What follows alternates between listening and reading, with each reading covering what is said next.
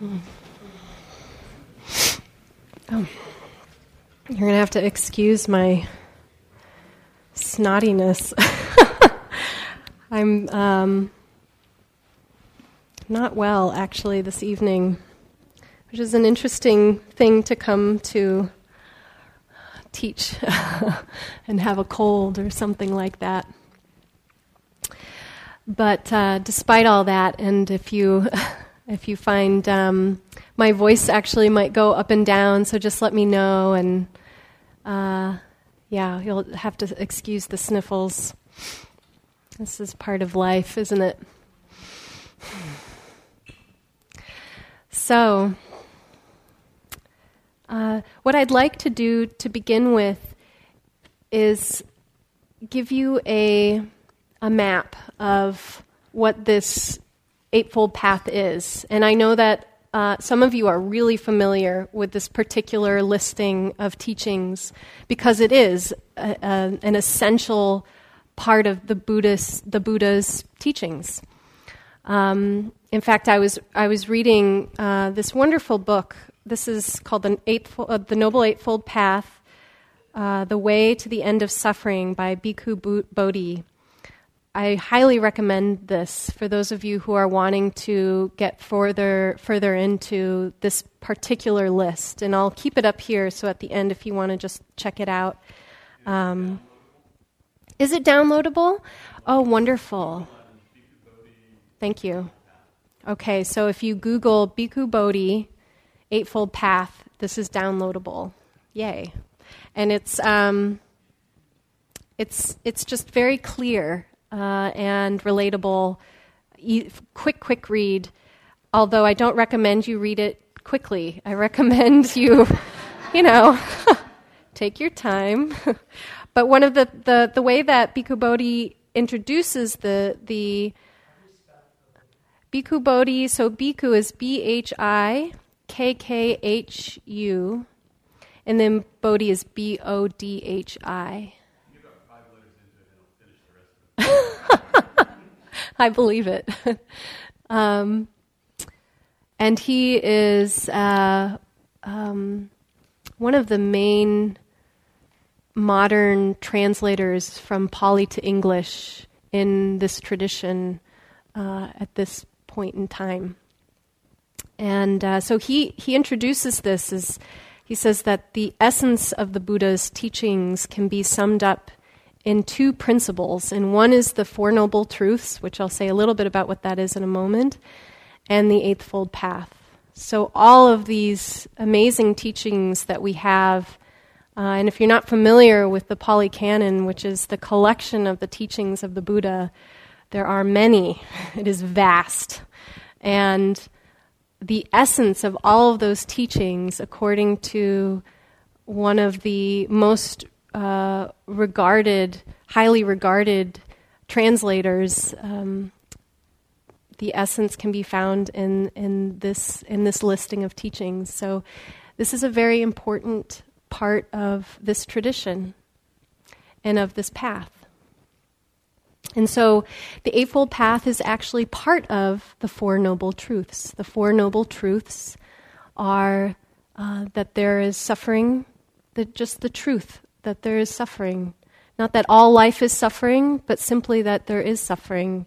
That we have to, in some way, come in contact with that truth, that this is true, in order to even begin this path, to actually um, realize that there's a need to practice in the way that we practice here. It's because there is suffering.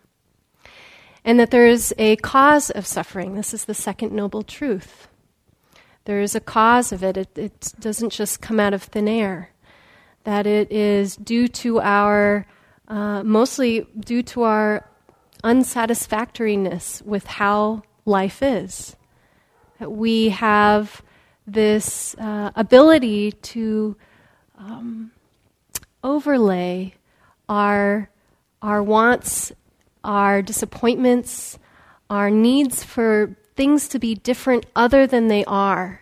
And when we do this, we are not actually present and in contact with the truth of how things are in any given moment. when we're not in contact and open and understanding how things actually are, we are in fact producing uh, dukkha. This is the Pali word, dukkha. I love this word in the sense that it really sounds like what it is dukkha. And dukkha is suffering, it is our stress, it's our um, intense worry, it is our coming up against experience. So, another word for dukkha, when it's translated more directly, is friction. To be in, uh, to to be coming up against how things are, and we have that that feeling when we're stressed or things just aren't quite how we want them. There's this feeling, uh, sometimes vis- visceral feeling, of coming up against creating friction with how things are, as opposed to being in the flow of life. Having that flexibility to move with the ever changing nature of things. When we're in that space, we can breathe more fully. There's an openness that naturally arises. There's a kindness and compassion that is available. And then when it's not there, we get contracted. There's this friction, dukkha. So, this is the second noble truth. The third noble truth is the truth that there is freedom from this dukkha. That there's actually a way for us to let go, essentially, of our need to try and control, to fix, to manipulate, to make things fit in a way that we think will bring us more happiness. But as we're doing that, is just creating that tension, that stress, that dukkha. So we can actually be free of this. It's wonderful news. It's why we're here. It's what inspires us to keep coming back, to keep practicing, to keep inquiring and looking deeper into experience to see what is actually true right now. Because when we do touch upon what's true, there's a release, there's freedom in those moments. So, the fourth truth is the path that leads to this freedom. This is the eightfold path, and that's what we're going to explore together. And so, the way that the Buddha has laid these four truths out is uh, very much like uh, a doctor would lay out uh, to a patient what's going on, what the disease is, or what it is that um, they're needing to treat in any given person. So the disease is the dukkha. It's this dis-ease with life. The diagnosis is the cause. That this is caused due to something that's being added to the experience. It's due to something that we've we've actually be- we believe in. It seems so true, but we are adding these overlays to the experience that it should be other than it is, and this is creating this dissidence or this disconnection from what actually is happening. This is that is the the diagnosis. The cure is that there is freedom. And the treatment is the Eightfold Path. So it's just one another way of looking at it all. So the Eightfold Path is laid out in, in different orders, depending on uh, where you are in practice, who is teaching it, um, and what is most helpful for you as the practitioner taking in the information. So I'm going to uh, go over these different ways that the Eightfold Path is laid out. Oftentimes, we see it one through eight laid out uh, with all the different path factors in a very specific order. And so the order starts with, and they all start with wise or right, uh, implying that um, these are all coming from a place of a deepening of understanding and wisdom. Uh, so it'll be Uh, wise view or understanding is the first one. The second one is wise or, or right uh, uh, intention. The third one is wise speech, wise action, wise livelihood, wise effort, wise mindfulness, and wise concentration. Was that eight? yeah, I think that was all of them. So oftentimes they're laid out, and I actually, I almost brought in papers so you could see this because I don't know about you, but I'm a visual person. So me just saying all that, it might not completely go in. Don't worry about it. Again, Google's your friend. if you Google Eightfold Path, you'll get many, many lists that pop up on the screen, and they will most likely be in this this particular order. So this is the one through through eight. And it's laid out in this way in a very, for, for a reason. Those are coming in an order for a reason. I'm going to go into that reason in a moment. Um, and this particular layout is really helpful logistically for those of us who are new to the path. So we'll often see it laid out in this way, 1 through 8. Now, because it's laid out in this way, and I think also because it's called a, path, we have this idea sometimes that it's like a ladder that we we do one and then we go to the next and then we do the next you know and we keep moving through or we keep walking down the path and as we're walking we're we're somehow fully completing each section of this path. But actually it doesn't work that way uh, at all. I haven't met anyone who, who's actually experienced it that way. Um, I find it more helpful to look at these different path factors uh, more as strands of a rope. So, if you have a, a, giant rope that has been weaved together by many, many different strands of, of, uh, of string, or what would they call it? Yeah, string.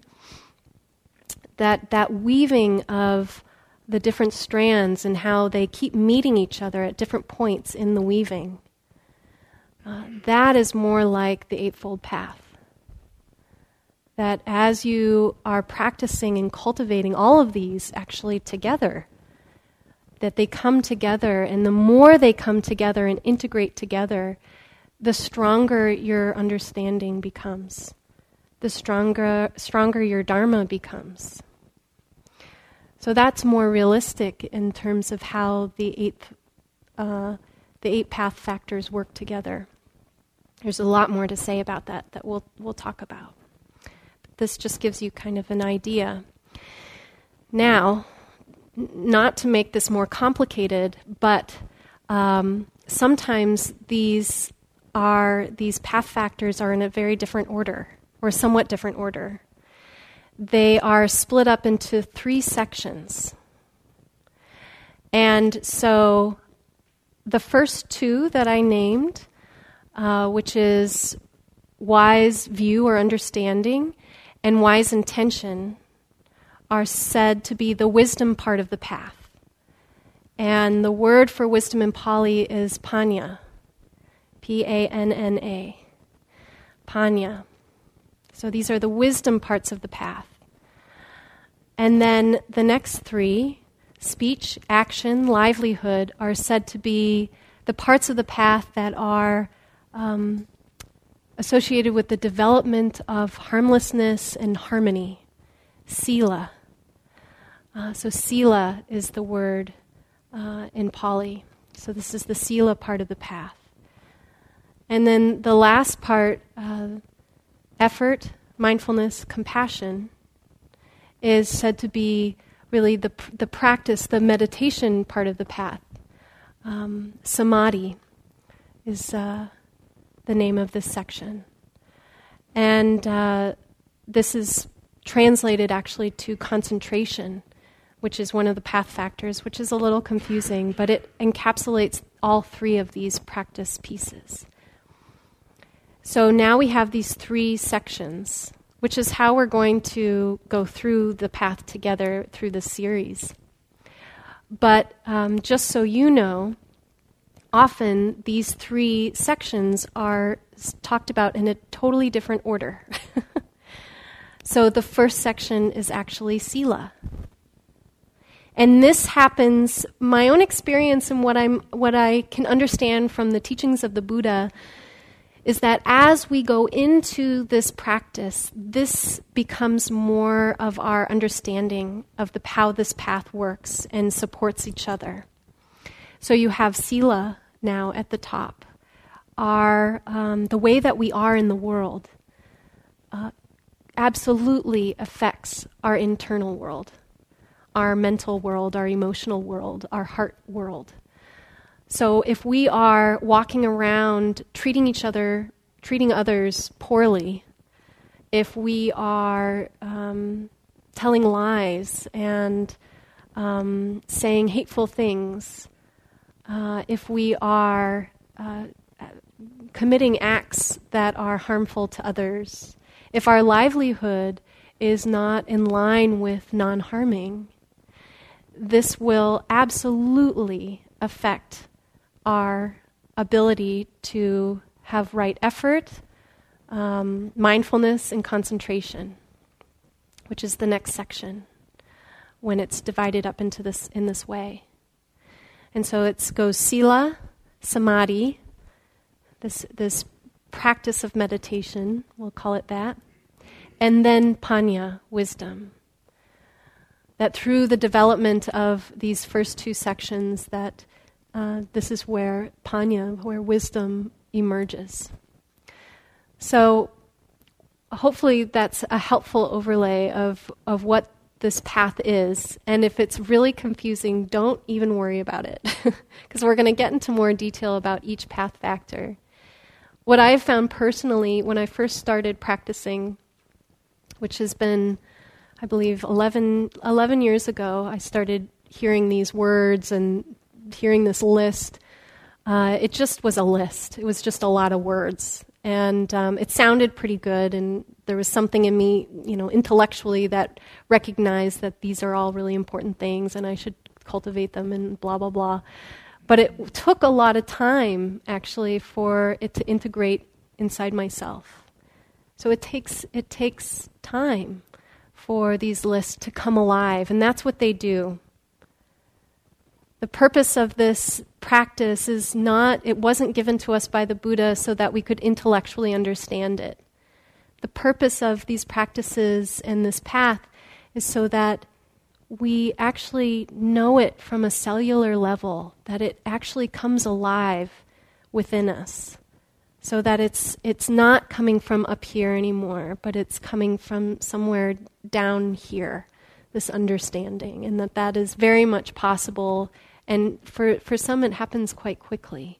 And it's a beautiful thing to have this roadmap uh, that's really within yourself, your own internal compass, if you will.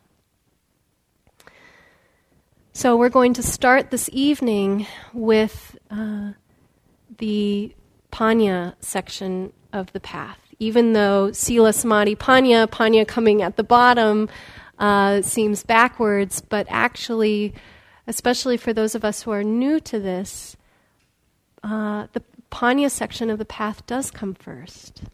It's actually quite practical.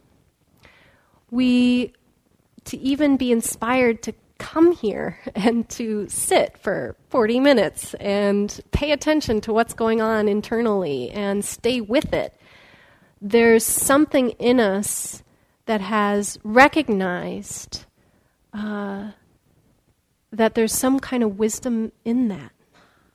There's some understanding internally, even if we have doubts about it, which is totally normal and um, part of the path too. But there's something that calls us to do this. And that's why we will start with uh, right view or wise view. I think I'm just going to use wise from here on out. It, both are used in the translations, but I think uh, in our culture here, I know there's lots of different cultures here in the room, but um, I think, just in a general way, saying our culture here, we this word right is a sticky word. so I'm going to use the word wise. I think it, it, it works a little better for some people. So, this wise view, or this wise understanding of how things actually are, starts with our understanding of the Four Noble Truths, most likely with the fact that there is suffering. And so many people come to this practice because there is some level of dis-ease, this uneasiness. There's something in us that is looking for a way out of that. How many of you resonate with that statement? Mm-hmm. Yeah. And so if it's not the dukkha part that brings you in, it might actually be uh, the third noble truth that uh, there's happiness, that there's true happiness, and that perhaps this is a way towards that. And so maybe it's not the dukkha part that's so motivating, but the happiness that is um, in the ease or the relaxation or however you want to word it that that is something that's offered. How many of you were drawn to this because of that? Uh huh. Yeah. So there can be, and there can be both. yes, that's just fine too. But there's something that we have recognized. And this is the beginning of wise view, of wise understanding. I like this word, wise view lately I've been playing with the analogy of a windshield. Um, I don't know about you, but since we've been in a drought, I haven't been taking my car so often to get it washed. Very little. And I don't have a garage, so my car sits outside. And so often I come to, you know, in the morning, I get in my car, and there's just a layer of pollen or dirt or, you know, whatever uh, has whipped up at night and stuck itself to the windshield. And sometimes, especially if I've got somewhere to be and I jump in my car and I just go, I can drive quite a ways with that dirty windshield. I can see just enough that it doesn't register. I should really clean my windshield. and we operate in this way in life our view is um, often really distorted. There's a layer of, distor- of distortion on the way that we're seeing how things are. Again, that's where this, this friction with life, needing it to be some other way, uh, is coming from. It's something we learned when we were very young. It seems to just be the habit of our, our mind and uh, uh, perhaps uh, just as a human human culture, uh, we have this ability to distort reality. And so we can go for a long time in that distortion and be functional. And so we don't wipe our windshield. We don't even know we can a lot of the time. And so when we come to this this path to this practice and we get quiet and we start to listen to our internal world, when we start to get to know ourselves in this really intimate way without all the other distractions around us, very slowly we start to see oh, wow, this mind is a little out of control or a lot out of control all of these different thoughts and imagination and uh, perceptions of how things are right now, it's just wild. I, I shared this a few weeks ago, my first time coming to this practice, and how is it raining? Oh, beautiful. I love that. Yay. Cleaning off our windshields. Great. So when I first came to this practice, being wowed by a five minute meditation where I was supposed, the instruction was bring your attention back to the breath. Oh, sorry, the instruction was to count your breaths, and every time the mind wandered, to bring it back and start back at one. And I couldn't do it. I couldn't get past five or seven or something like that. I got nowhere with it, which was kind of the point to you know there was no gold you know star at the end. Yeah you got to 100 or something like that. It was really to point out that our minds are so untrained to to stay and be present with what's happening right now. It loves to create. It loves to create its own little world in there. I call mine the drama of kate. And it is. It's always going on. And then i get these moments of real clarity and stillness and uh, or I can see most most of the time it's just seeing oh this is just the drama of Kate right now. This has very little to do with ha- what is actually happening. So anyway, we can we can operate for some time in the drama of you know fill in fill in your name, and not know that there's another way until we do. Maybe we get this inkling that God, this isn't working anymore. Or maybe someone you know has shared, wow, I'm doing this meditation thing or this mindfulness thing, and this is this is what it's doing. Or you read an article about it, or something something has brought you uh, information that, oh, there might be another way. Maybe you've been seeking for something for a really long time and you've tried lots of different things and have found that there's lots of different ways because there are many different ways. It's not just this one way. And so we start to see, oh, I can actually clean that windshield a little bit. The Buddha actually, after he awakened, questioned whether or not he should teach this stuff because it was really deep and complex, and he thought, how am I ever going to express this in words? I should just be quiet and continue on with my life in a quiet manner and not tell anyone about this. Who's even going to believe me anyway? And the the story goes that um, I believe it was uh, one of the the devas or the celestial beings, which we've we have a few up on the wall here, um, uh, came in and um, uh, begged the Buddha to please teach. And the, the famous line is something like, uh, Please do this for the sake of those who have just a little bit of dust in their eyes. Just a little bit of dust. It's not for everyone. Not everybody is ready for this. A lot of people will just keep driving with the dirty windshield, and they can do that in their own functional way. And actually, there's something okay about that that there's those out there with just a little bit of dust in their eyes. And that's that's you. That's you. And so with just a little bit of dust we can start to clear that away.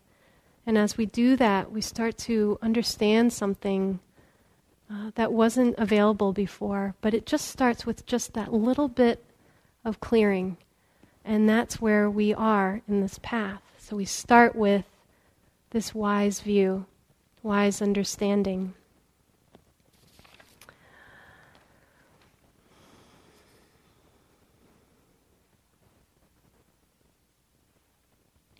So then we come to what that inspires, which is wise intention. So once we're, we're able to um, see a little bit clearer. In fact, I believe it was in Bhikkhu Bodhi's book here, uh, where he's, he says something along the lines of right view provides the perspective for practice, where right intention provides the sense of direction. So we are inspired to somehow do something about this. There's a different way of, of being in this world even if it's just this little light of inspiration, of seeing. And so from there, wise intention can be born. So suddenly, we have this sense of direction this is possible, and this is what I'm going to do to stay in alignment with that possibility. So without that, it's like not only driving with a dirty windshield, but you're trying to get from A to B without a map. You have no idea where point B is. You're just going to start driving. and most likely, you're not going to get even close to point B without some sense of direction. And perhaps it's that direction we're longing for. Please just tell me what to do here. This is so confusing. Life is complex. My internal experience is so confusing and all over the place. What do I do with this? And so we can drop into wise intention here. We might not know exactly where we're going, but we have now some way, just like on the GPS, where it just says, you know, it just gives you that little piece of map.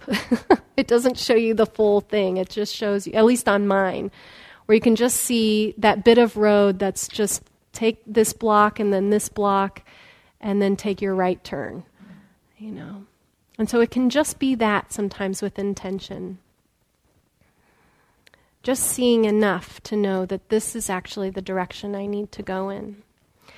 And in the teachings of the Buddha, of course, the Buddha loved his lists. so there's lists within lists. And with wise intention, there's um, three parts it's the intention uh, for renunciation. Another way of saying this is to let go. And that can be of many things. But to let go of that that friction ultimately. Let go of this viewpoint uh, that is not serving us. How do we let go of that? Renunciation. To have the intention for renunciation. The second is goodwill. To have goodwill or friendliness, the Pali word is metta. To act and act from a place of this internal goodwill. We may not always do it right. We're going to mess up. This is just how life is. We, we can't foresee the future. But when our intention is coming from a place of goodness, we can actually rest in that. We can have confidence in that. And so this this intention to come from a place of metta or goodwill. And the third is harmlessness, which is similar to goodwill, but uh, Bhikkhu Bodhi relates it to compassion. Its opposite, then, of course, uh, would be to be harmful. Sometimes, sometimes we have that intention. Things like that, things are born out of that intention in us. We have that capacity. And so, this is the opposite of that to, um, to act from a place of compassion, especially uh, with those who try our patience, for those who seem too different from us. How would we ever understand or connect with them? For those uh, whom we feel are judging us or are in some way even harmful to us in some way, how can we act from this place that is in line with uh, wise view.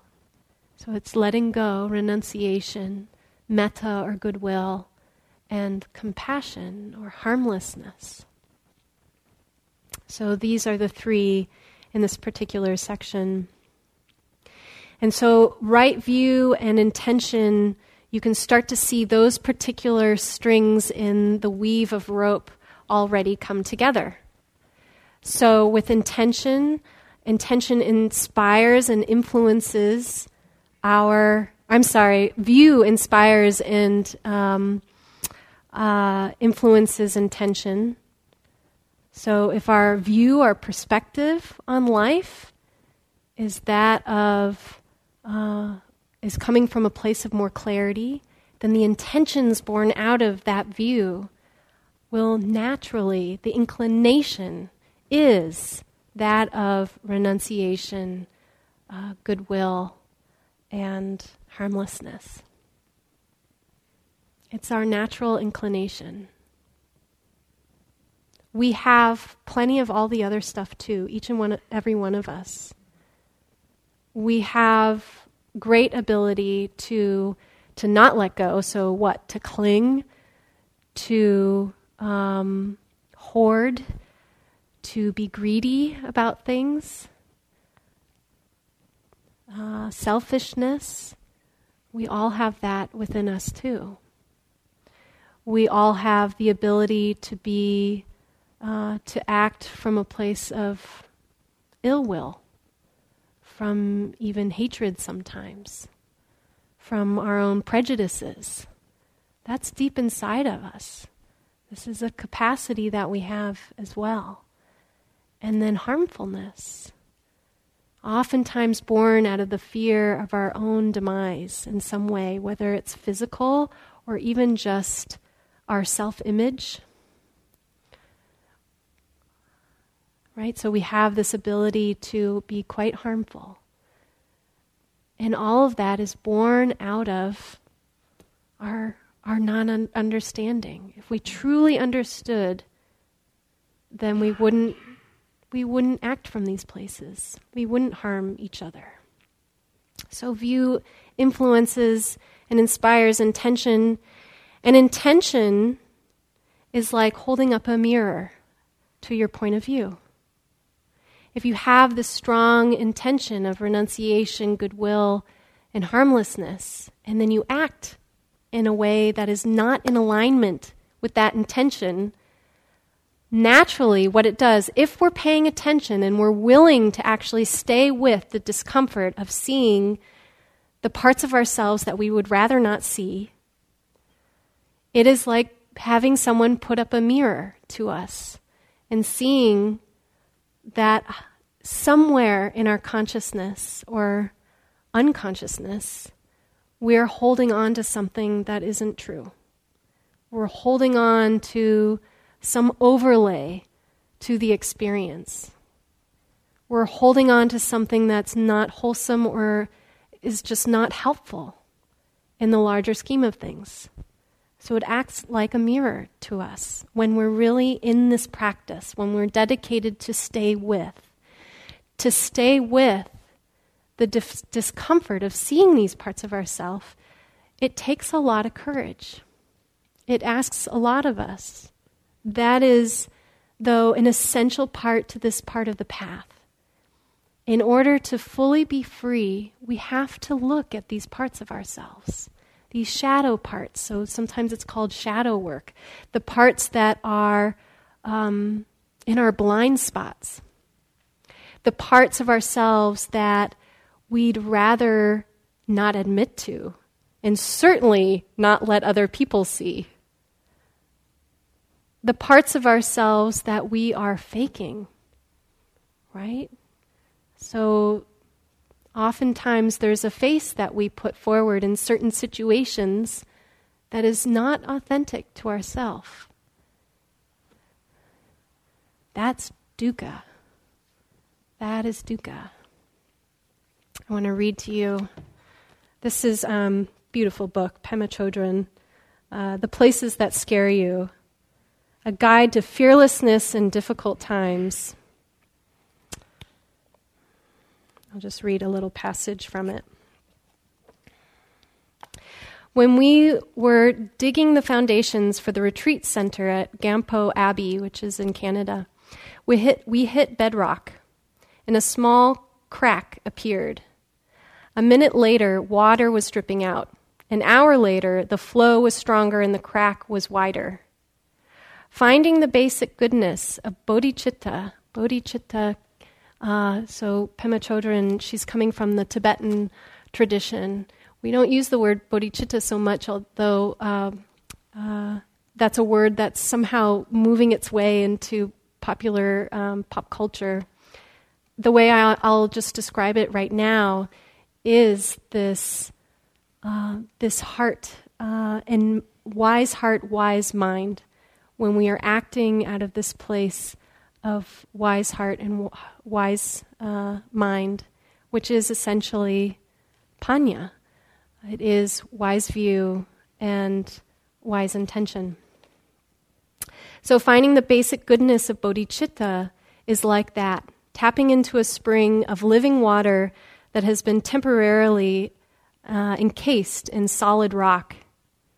When we touch the center of sorrow, when we sit with discomfort without trying to fix it, when we stay present to the pain of disapproval or betrayal and let it soften us, there are the times that we connect with, bodhicitta, with bodhicitta. Tapping into the shaky and tender places has a transformative effect. Being in this place may feel uncertain and edgy, but it's also a big relief. Just to stay there, even for a moment, feels like a genuine act of kindness to ourselves. Being compassionate enough to accommodate our own fears takes courage, of course. And it definitely feels counterintuitive, but it's what we need to do. And so, going to these places that scare us, these places in our shadow, uh, with, with wise view, seeing that we're going to these places and bringing, we're not going anywhere. It's there, it's in us, right? It's not like we're going on some journey to find these places within us. We can sit down here in the hall for the 40 minutes and we might just have some of those appear. It's really the staying with, staying in touch with it, seeing that this too is a part of me. How can I fully be here with it how can I get to know it so that it's not what is fueling my unwise view or my prejudices or my ignorance? How can that too, that part of me too, be part of my experience? How can I bring that into the fold of my uh, open mind, my open heart, my compassion, how can that be part of that as well? And it's with our intention that allows us to stay there and to go back there. We don't need to go digging for these parts of ourselves. This is a very gentle practice. When we're ready, these parts of ourselves emerge. And then it's really just up to us to stay with it. Our intention is letting go harmlessness, and goodwill. How do we bring those aspects of our intention to these places within us? And that in itself is a beautiful foundation for our practice on this path. When we are saying, I'm committed to the Buddhist path, that is part of what we're committing to. It's not just about having, you know, really blissful experiences and, de- you know, finding less stress in our in our work life. Although that is included in all of it, of course, we don't exclude any of our experiences. But there's something deeper here that's available if you're ready. And that's what this path offers. So we're just touching, you can see, we're just touching the tip of the iceberg here with even just these two factors. There's so much uh, depth and uh,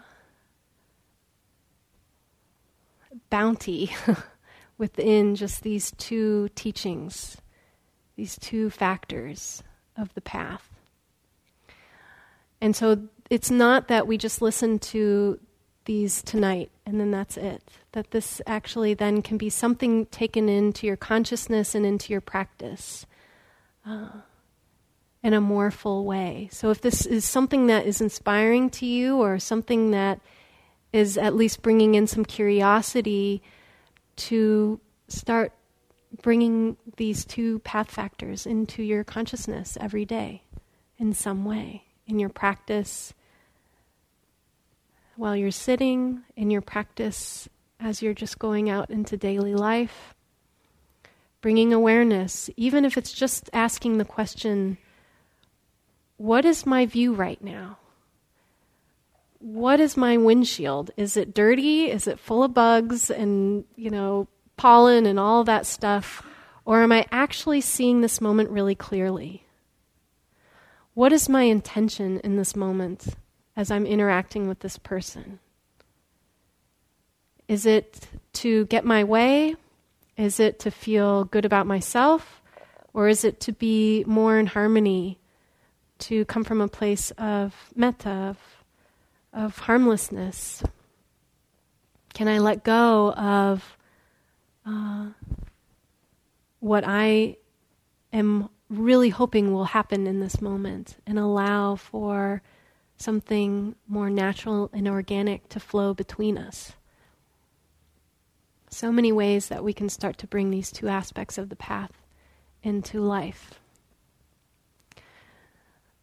So I'm just conscious of time, and I'd like to leave a little bit of time for maybe one or two questions, especially if there's any confusion that's coming up and you're wanting some clarification.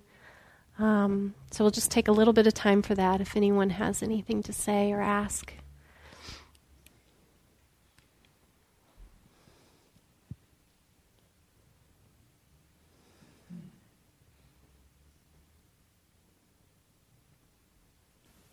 Yeah, and if you don't mind, Andrew, thank you so much. Um, just so that everyone can hear, and also for the recording, and speak into the mic. Oh, you'll be able to hear me. big mouth, big voice. Um, you know, you were talking earlier about uh, when you're. Well, the way I kind of took it was if you're having problems to try to seek out the the, the, the right view, the, the truth. Um, what if your windshield is so dirty with dukkha? Mm-hmm. I like that word too. um, that uh, you, you, you, you, find, you find yourself swimming upstream, mm-hmm. you know, and, and, like you're getting nowhere. You just keep coming back further and further. Um, how do you go about stopping that and and, and coming back to I mean, I've, I've, I've come back to the breath. I've come back to where I feel it in my body. I've, you know, and then five minutes later, I realize I ran off and I'm back playing with mm-hmm. the dukkha again. Mm-hmm. And so, I guess my question is, is to, with the right view. If I don't have the right view, then I don't have the right intention. Mm-hmm. And not now, the dukkha that's inside me is going to be out here yeah. You know, in traffic or, uh, you, you, know, whatever, neighbor or, you know, just whatever at the grocery store. Or, um, how do you, how do you go about that? Yeah, it's a great question, and I think very relatable, right? Um, and so, what comes to mind was a teaching from the Buddha to his son Rahula when he was young and the teaching was about, you know, when you are noticing the dukkha, no, just noticing the dukkha will have an effect on your view. Noticing, and some, I use this all the time actually when I'm just, I don't know what it is or what's going on. I'm, you know, that windshield is so dirty, but I do know this is dukkha. and I can name that. This is dukkha. And right there, I have more clarity about what's happening because I'm conscious of that. My actions and intentions then naturally come from that, just that simple realization. This is dukkha. Now, catching the dukkha is a whole other piece of practice. And so the, the teaching from the Buddha to Rahula is that we can notice it before. Sometimes we notice before we say and act from that place of dukkha. Sometimes we're right in the middle of it, and it's coming out of our mouth.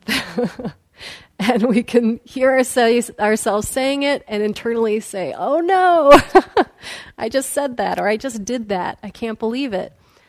But noticing it right in that moment has an effect on our view. It counts. it, it absolutely counts as far as um, what we do next. It counts in terms of the strengthening of our understanding. And it counts in terms of possibly catching it ahead of time next time.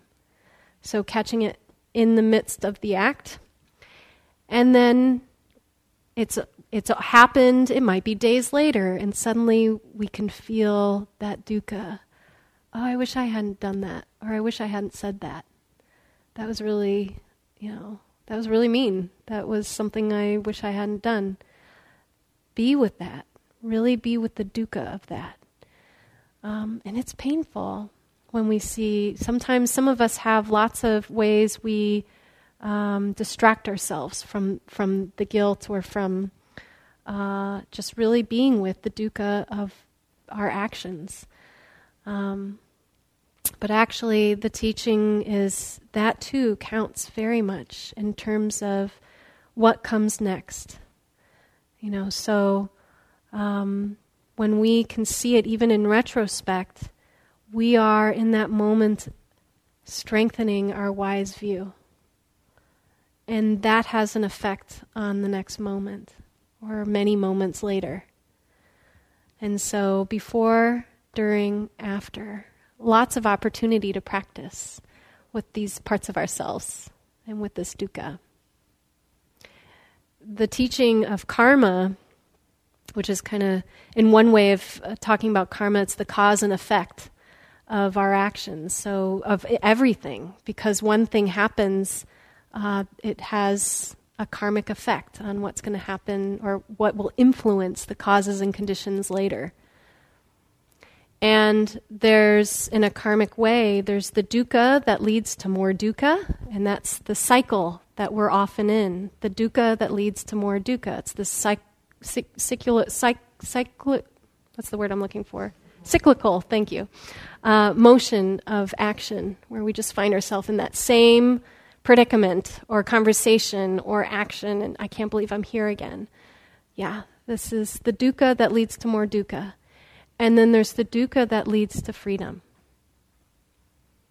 So that's that's important. The dukkha that leads to freedom.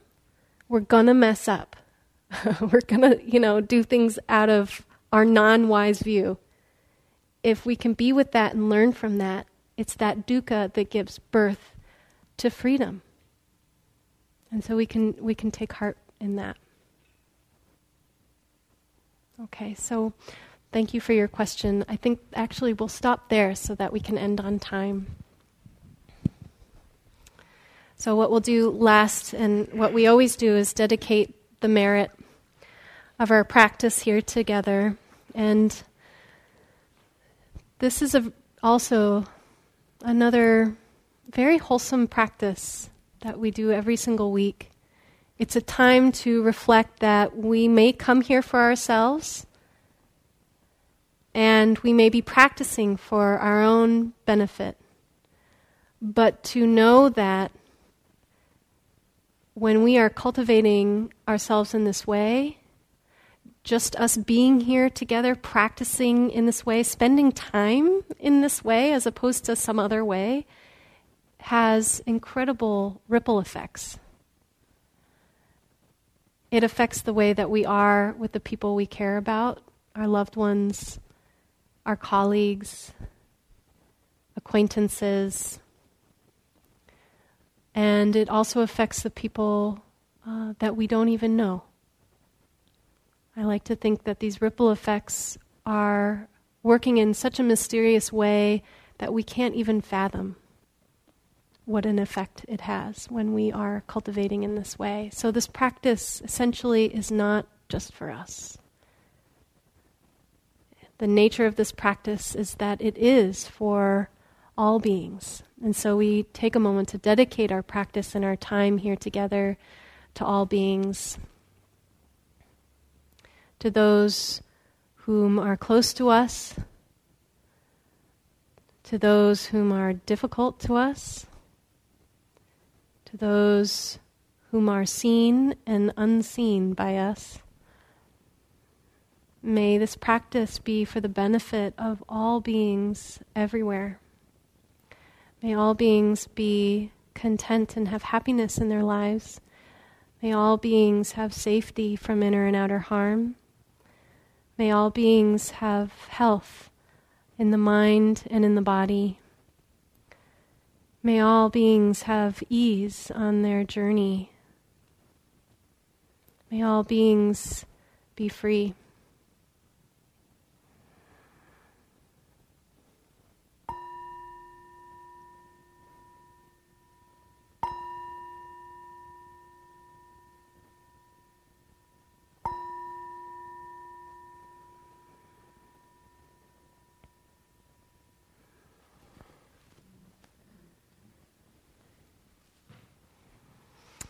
Thank you for your attention. Thank you for listening.